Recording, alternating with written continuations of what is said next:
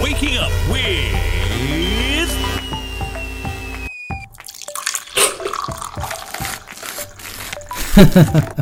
Shivraj Parshad, your host on Good Morning Grammar.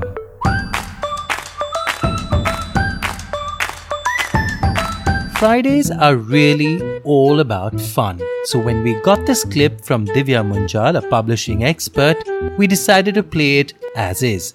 Let's listen in. Good morning, everyone. Welcome to another episode of Good Morning Grammar. I am Divya Munjal and I am a publishing professional. I am going to talk about the words that are often confused. These words are efficient, effectual, effective, and efficacious. We need to understand that an efficient person is the capable person who knows his job well. He is effective in his actions. His actions are effectual in reaching his goals.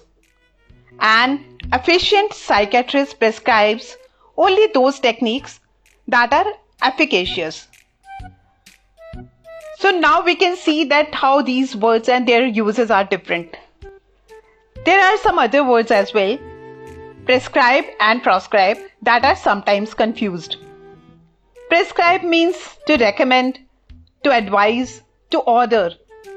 It should not be confused with the word proscribe, which means just the opposite, that is, to prohibit, to condemn.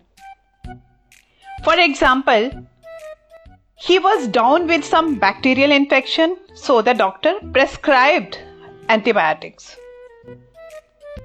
School authorities proscribe accessing social networking sites during the school hours.